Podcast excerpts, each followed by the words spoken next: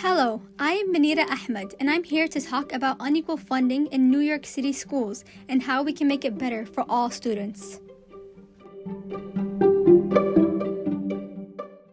Parents, how long will we continue to let the funding system fail our kids? How long will it take for every child in New York City schools to receive the proper resources they need? Is it really fair that schools largely receive funds from property tax? Children who have been lucky enough to be born in a wealthy family will get a better education and quality of life than those born in poorer districts. That is by no means a fair system. Some critics may argue that most funds come from the state and federal government anyway. Incorrect. Let's break it down. The federal government provides only 7%. This percentage should be higher since our country has a GDP of $19.4 trillion and relies on an educated population. The state provides 37% of the funds. However, most of the time, the full amount of these funds never reaches schools. And in the past, anytime there has been an economic downfall, the school funding is what suffers massive cuts. For example, from 2007 to 2009, when the recession hit the economy, school funding was reduced. At the beginning of the year, Governor Cuomo pledged to give the full promised amount to schools, which would bring funding up to $28.1 billion. However, can we trust the government to ensure 100% of these funds reach schools who deeply need them, or is it just another empty promise? We need to make sure all schools are heard. The city provides 57% of the funds. Where does the money come from? You may have guessed it property tax revenue. Wealthy school districts get more funding simply because their parents make more money, while in poor districts they can barely get the funds for basic school supplies. Funding for schools goes through the governor's office, then to school districts, and then finally to our schools. But the amount, as we all know, is not always sufficient. In the past, there have been many movements to try and equalize funding over all school districts and fix this inequality. For instance, in 2009, a case was sent out by parents to the Supreme Court. In the Hussein versus New York battle, a group of parents were fed up with their children's school being underfunded. They took their case to the Supreme Court. The parents won the battle, and $5.5 billion was given to their schools. However, they are still owed $3.9 billion. The defendants continuously claim that the school funding system is, and I quote, not so inadequate as to deprive students of a sound basic education, and that the state is not legally responsible for such failure because the cure lies in eliminating the socio-economic conditions facing certain students. They are continuously trying to put the blame on these kids who are struggling in school instead of owning up to their shortcomings. They refuse admitting the system is corrupt and improvements need to be made. In 2007, the Fair Funding Student Formula was designed to change funding from a staffing based system to a system that was based on student needs.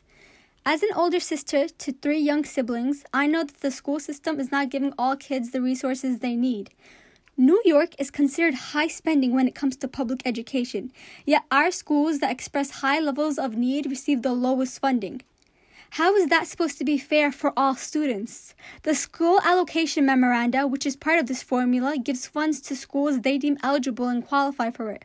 So, Brooklyn Tech students qualify for funds to support their robotics club as they are deemed high achieving and in need of those funds to help them excel further, while Erasmus High School barely receives funds for extra textbooks.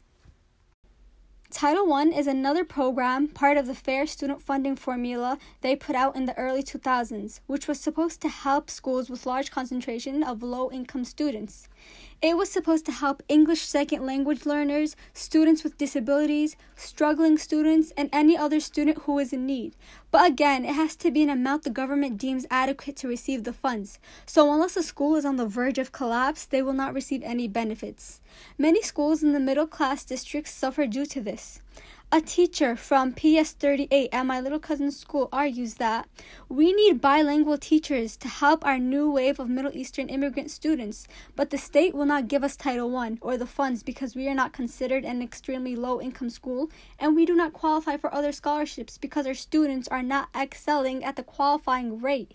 They are not given Title I because they do not have enough students who need the help, but there are still students who need assistance from Title I.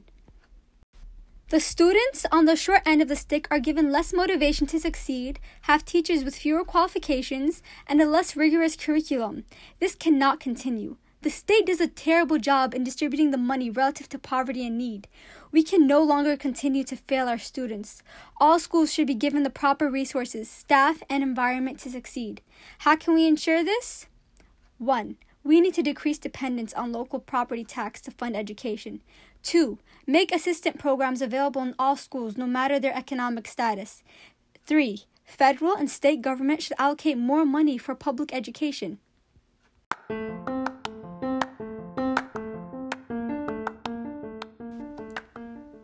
Parents, we need to rally together and make our voices heard to ensure that legislators meet these requirements to better our education system because a person's education can determine the rest of their life course. Let's make sure all students receive equal opportunity.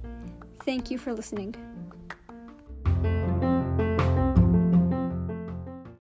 Parents, how long will we continue to let the funding system fail our kids? How long will it take for every child in New York City schools to receive the proper resources they need? Is it really fair that schools largely receive funds from property tax? Children who have been lucky enough to be born in a wealthy family will get a better education and quality of life than those born in poorer districts. That is by no means a fair system. Some critics may argue that most funds come from the state and federal government anyway. Incorrect! Let's break it down.